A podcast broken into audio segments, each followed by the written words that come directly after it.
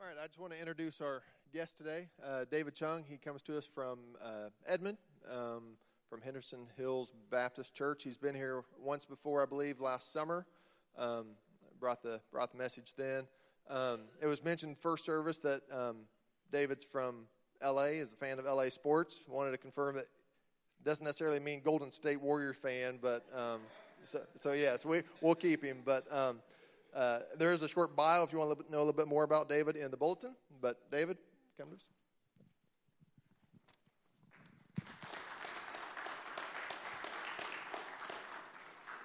Thanks, guys. I actually went to college with Russell Westbrook. I remember seeing him around campus, and he wasn't much back then, honestly. Uh, just walking around in his hoodie, but yeah, crazy seeing him on TV. Uh, great to be with you guys again. Let me uh, pray, and we'll get started.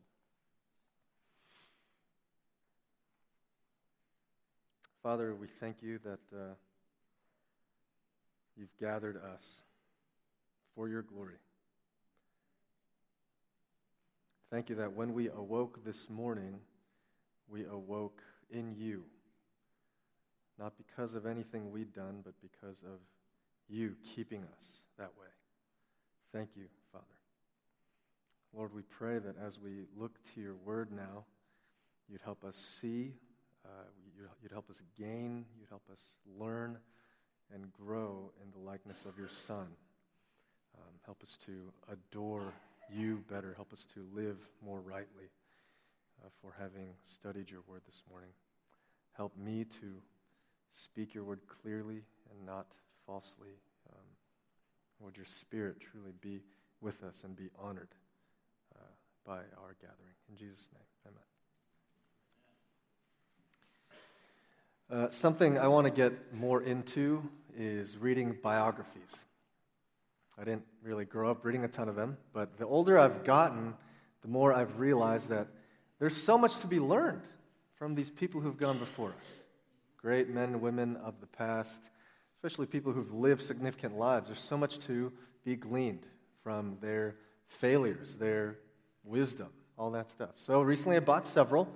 Bought one about Teddy Roosevelt, former president, one about Steve Jobs, and one about William Wilberforce, uh, a guy who he was really the first one who translated the New Testament into English. I haven't started any of them, so don't ask me what really happens with these men. But once I do start them, what should I expect to find? I should expect to find parts about their childhood, right, how they grew up.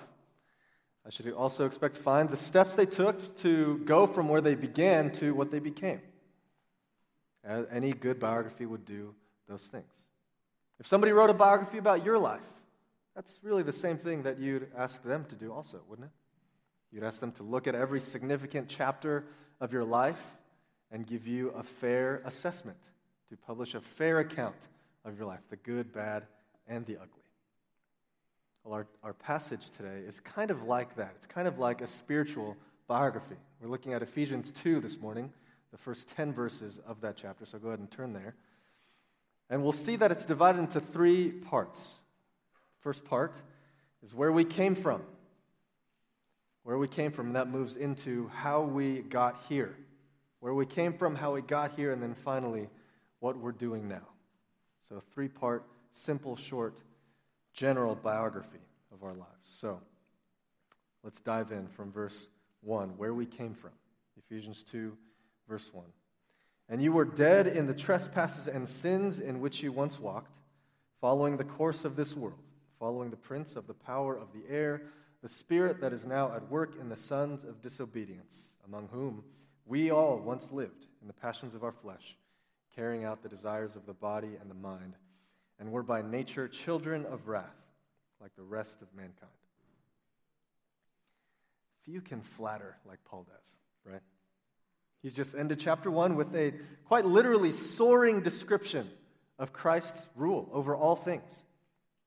God raised him up above all things. And then he takes this quick, almost effortless turn to face his audience next. His audience, who is very different from Christ, who is positionally, categorically very different from Christ. Now, his audience included both Jews and Gentiles. And this particular crowd would have been very aware of the spiritual dimensions of life. They're very aware of the sort of spiritual evil forces all around them that were really governing the visible things in their life, that were affecting their life even more than, than the things they could see. And not only were they aware of them, their awareness of them caused them to be afraid of them. They were afraid because these powers, these forces, couldn't be conquered, couldn't be controlled. In fact, not only could they not be conquered or controlled, they conquered and controlled them, the people. It's, it's, it's one thing to hear about the dangers of drug abuse. It's quite another thing to have experienced the dangers of drug abuse yourself, either in you, in your person, or somebody you know and love. It's really the same information, but a totally different level of depth. That's sort of like what's happening here. Paul's hearers weren't just aware of the presence of the existence of evil spiritual forces, they themselves had succumbed to their power. They themselves felt what it was like to live under their influence. And this had happened so much so that Paul goes, goes ahead and calls them dead. Doesn't mince words, He's go, he goes straight to, You were dead.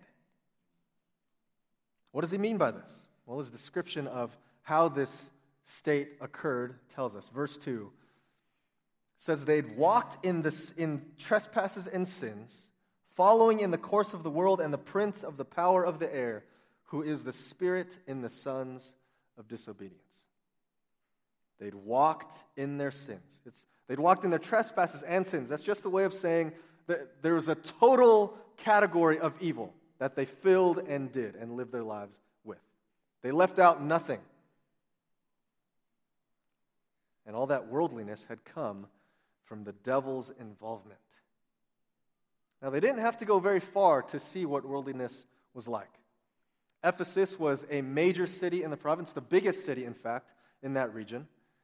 Gigantic marketplace, very bustling area. A lot of people would come and go. But what it, was, it, it, probably was most famous for was the temple of Artemis. Artemis was a Greek goddess. And Ephesus, in this heart of the city, was the temple to this goddess. And it was so large, so magnificent, so grand, that in that day it was considered one of the seven wonders of the world. Everyone would have known about it. Many people would have gone to visit. And actually, we see it in another place in Scripture, in Acts 19. Paul shows up in Ephesus, and when the people start hearing that he's telling them that man made gods are not real gods, what do they do? They gather in this arena, which archaeologists say sat at least 25,000 people. The, the townspeople gather in this arena, and for, for two hours straight, they say, Great is Artemis of Ephesus. Great is Artemis of Ephesus. 30 minutes later. Great is Artemis of Ephesus. An hour later. Great is Artemis of Ephesus. All together, tens of thousands of people chanting this one refrain worldliness, deception. Like the Pied Piper story we read about. He plays his flute and he leads all the rats out of the city. The devil played his flute, and they scurried out in their sin, following him. You don't get much more opposed to God than that. Following the world, following the enemy. Spiritually, Paul's insisting that you don't get much deader than that. That is their heritage. That's where they came from. Where did they come from? They were they came from corpses. That's their heritage. Paul goes on.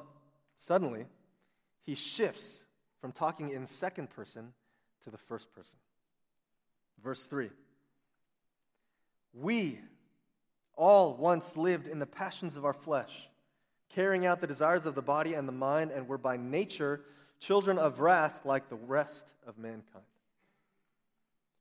we. Usually, when you hear somebody you look up to associate themselves with you, you, you feel elevated. You feel good, right? You feel esteemed. Not in this case. Paul, the famous missionary, the missionary to the Gentiles, the Christian par excellence, he joins himself to them by saying, We were all dead. We were all chasing after the passions of our flesh. If anything, by including himself, he's insisting that all, without exception, were dead men. We're hopeless. If he is among those, then certainly they all were too. No exceptions. Their lives were spent as prisoners to their own desires. They walked in their sin. They followed the world. They belonged to the devil and they obeyed their flesh. Ungodly, ungodly, ungodly, ungodly, dead. They were children of wrath because of that, and it earned them God's pure and angry justice. Consider your own life. When were you walking toward God's wrath? When was that for you? None of us came into the world obeying God. None of us came into the world trusting in Him for salvation. None of us came into the world enjoying Him above all things. What walking? What world following? What enemy chasing were you saved from? Did you come from? Did God save you from anything? Or did He merely boost your self esteem? We can't ignore how verse 3 ends. Paul tells them that this self gratifying behavior made his listeners like the rest of mankind. Now, that, that may not sound like much to us, but to a Jewish listener, that would have been really significant, really embarrassing. Like the Gentiles, like the rest of mankind, the unchosen ones, the ones unknown by God, the ones forsaken by Him, the unspecial ones, like them, like the rest of mankind, like those unclean Gentiles, you too were the same dead. Being of the quote chosen race, being able to trace their history back to Father Abraham offered them no spiritual advantage. They too were dead. I don't know about you, but I, I, come from a very religious family. And one of, the, one of the biggest spiritual obstacles I had coming to faith was that I grew up basically believing that I was better than most people. It's sort of like uh, you, you ask people who drive, and most people believe that they are above average drivers. Mathematically, that is impossible. But nevertheless, we all believe, for, for the most part, we believe we're above average. So I thought the same. I think a lot of people who grew up in religious homes often have that hurdle before them. The thought that I, who prayed at every meal, was the same, was no better than the swearing, sleeping around, smoking person? No better than him or her? That's what basically kept me from understanding the gospel a fundamental misunderstanding of God's grace. Who are those that you still consider yourself superior to? Who's the rest of mankind? in your life? Who needs God's grace just a little more than you do? If you're not a Christian here, we're really glad that you've joined us. If a Christian has ever made you feel or told you that you are a worse sinner than they are, they are wrong. If a Christian has ever made you feel like you're a worse, more needy spiritual person than they are, they were wrong because they didn't see their own need. They were blind to themselves. All of us were walking toward the world and away from God. All of us were so unmoved by our spiritual deadness that we kept walking. We kept going. We chased it. We ran after it. We touched. We tasted. We explored the things that killed us, the very things that separated us from God. We loved couldn't get enough. If you're a Christian, that's, that has to be part of your story. That's part of every Christian's story. Can you relate to that? If you're a non Christian here, can you relate to that? Can you relate to coming from following, following godlessness, lostness? Could that be where you come from also? We've seen where we come from, our heritage, our background. Now let's see how we got here. Verse 4. But God, being rich in mercy, because of the great love with which He loved us, even when we were dead in our trespasses, made us alive together with Christ. By grace you've been saved, and raised us up with Him and seated us with Him in the heavenly places in Christ Jesus, so that in the coming ages He might show the immeasurable riches of His grace in kindness toward us in Christ Jesus. But God, famous pastor once said that the entire gospel message could be packaged in those two three letter words, but God. We see that sort of sentiment all over Scripture. Just two examples. Psalm 3, David says, O Lord, how many are my foes? How many are rising against me? Many are saying of my soul, There is no salvation for him in God. But you, O Lord, are a shield about me, my glory and the lifter of my head. Psalm 130, he writes, If you, O Lord, should mark iniquities, if you, O Lord, counted my sins, O Lord, who could stand? But with you, there's forgiveness, that you may be feared. But God. It's the cry of anyone who's been at their wits' end and found God. It's the answer to our deepest questions. It's the lighthouse after being lost at sea. Have you considered lately, as that verse says, but God, that He is rich in mercy? That an eternal characteristic of God, an unchanging characteristic of God, is that He is rich in mercy. Have you, have you thought about that lately? It's from that rich mercy that he sees us, that he approaches us, that he engages us. It's a rich mercy that he has for us. Not a slim one, not a thin one. How about that he loves you with a great love? Love how Paul insists that it's a great love with which he loved us. Some of us might be embarrassed at that thought. Oh, great love? I mean, Love, sure, I'll take that. Great love for me. But in our embarrassment, to deny who God is is always our loss. His love is not for keeping at arm's length. His love is too, too great to be measured. Too great to be measured, and yet it is pointed at you, directed at you. A great love. Will you believe him? To be loved greatly is life changing, and there's no greater love than God's. We were dead in our trespasses and sins. We were walking in them, but God. We were following after the world, chasing after the enemy like disobedient sons and daughters, but God. We were living for the passions of our flesh. We were by nature children of wrath, but God. But God, being rich in mercy, because of the great love with which He loved us, even when we were dead in our trespasses, made us alive together with Christ by grace. We've been saved. While we said yes to whatever our flesh wanted, He made us alive.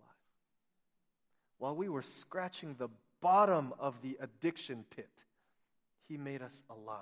While we flaunted our idols in His face, he made us alive. Your deadness was no match for a living, loving God. By grace, you've been saved. There was an Englishman in the 1500s. His name was John Bradford. And whenever he saw a criminal being led out to be executed, he would look and he would say, There goes John Bradford, but for the grace of God. He would a criminal walk out to the gallows and say, There goes me, but for the grace of God. he was eventually burned at the stake for his faith. Friends, the grace of God is that while we were all sinners deserving God's judgment, he made us alive with Christ. And he made us alive with Christ by having Christ die for us. God's Son bore our sins, bore our world chasing, bore our flesh loving, and he died for them in our place. So you look above, chapter 1, verse 20, just a few verses earlier. God, how does God respond to Christ's sacrifice? What does God do for him? Verse 20 God raised him from the dead and seated him at his right hand in the heavenly places, far above all rule and authority and power and dominion, and above every name that is named, not only in this age, but also in the one to come. God rewards Christ. If you've ever wondered where he is, that's where he is. Yes, his, his, spirit dwells in us, but his original home, where he prepares a place for us now, where he enjoys perfect glory, is at the right hand of God the Father, above the prince of the air, far above any other force, far above any other challenger of his authority. Jesus sits as king over them all. The prince of the power of the air has no power over Christ the king. So when God made us alive, when God made us alive together with Christ, that means, verse 6, chapter 2, verse 6, God raised us up with him and seated us with him in the heavenly places in Christ Jesus. Being alive with Christ means being seated with Jesus, the one who did all the work for us. We get to share in his reward. He's been raised, so have we. We too then are enthroned above all those evil powers, above all those dark forces, those things we are fearful of. Suddenly we find them far, far below us, seated with Christ. There may be some here who regularly struggle with their faith, be it doubt or anxiety of some sort. Can I comfort you? Can I comfort you with what we see? Can I encourage you? If you're in Christ, if you've trusted Him and Him alone as your hope for salvation, if you found God merciful and loving to you, a mere sinner, can I tell you, your life is as secure as Christ's is. If Christ is alive, then so will you be. As long as He is, you will too be. Can I tell you that his knowledge and his love for you will never be interrupted? Can I tell you that nothing you could do or that somebody could do to you could push you off that seat in the heavenlies? It's a very roomy throne. Tell you that God put you there in the first place? And there's not a single person that He's made alive together with Christ that He's forgotten about or changed His mind on. If you've been made alive with Christ, you are His. You are with Him. As long as Christ is there, so will you be. Take courage, take heart, rest your soul on that truth. Trust that He's given you a home forever. He raised and seated us with Christ. Why did He do this? What was the purpose of, of this all? Verse 7 So that in the coming ages, he might show the immeasurable riches of his grace in kindness toward us in Christ Jesus. God made us alive in Christ, and he seated us with Christ. Why? So that the kindness of that act, the niceness of that act, would show in the coming ages just how rich he was in grace. And he's like crazy rich in grace. Super rich. His grace can literally pay for anyone. No one's sin is too costly for him. As we sang earlier, the weight of every sin was upon him. Very rich in grace. Paul says he's immeasurably rich. That's not hyperbole. That's not poetry. That's not imagining. That's not hoping and wishing for. That's assessment. That grace is immeasurably rich. You might know people, or you yourself might be tempted to think, in times as you examine your life that God's been a little stingy to you. That He's held back a lot of the good stuff from you. If that's you, remind yourself that while you were still a sinner, while you were a sinner, running, running, walking, following the world in your sin, that He personally chose you while you were running to hell and personally cleansed you with the blood of His own Son and invited you to live with Him forever for free. He's held things back from you. If that still leaves you wanting, you may actually not have received the invite in the first place. You need to think about this. God isn't seating people who disagree with how rich His grace is. We've been saved, and it was by grace. We've been saved, it was by grace. It was by immeasurable grace we've been saved. That's how we got here. We've seen how we're, where we're from, we've seen how we got here, and now let's see finally what we're doing now. Verse 8 For by grace you have been saved through faith, and this is not your own doing. It is the gift of God, not a result of works, so that no one may boast. For we are his workmanship, created in Christ Jesus for good works, which God prepared beforehand that we should walk in them. If you've spent really any time in church, you, you might be familiar with these verses, particularly verse 8 and 9, one of the most famous scriptures in all the Bible. For good reason, also, a wonderful summary of Christian salvation, a wonderful summary of how it's God's work and our sheer inability to earn his favor. But I don't think Paul's primary goal is to give a helpful summary of salvation doctrine. I think he's certainly doing that. He's certainly provided us that. I don't think that's his aim. I think what he's mainly doing is just showing how incredible this deliverance is. He can't help but express himself. Look at the words he's using great, rich, immeasurable. It's less like he's teaching a class and more like he's singing a song. This ought to be how we consider these verses. Not just things we keep in our back pocket to show off to our friends, but the truth of our position in Christ. Not just the system of our salvation, the song of our salvation. That we corpses were gifted life by a merciful God. He gave, we can only receive. We receive simply by faith. That's our song. In fact, to drive the point further, from verse 4 to 10, that entire paragraph, there isn't a single thing about us contributing anything to our salvation. That whole thing, that whole chunk, you look at you look at like the verbs and who's doing what, there's not a single thing to show that we are doing anything positive. All we brought was the problem.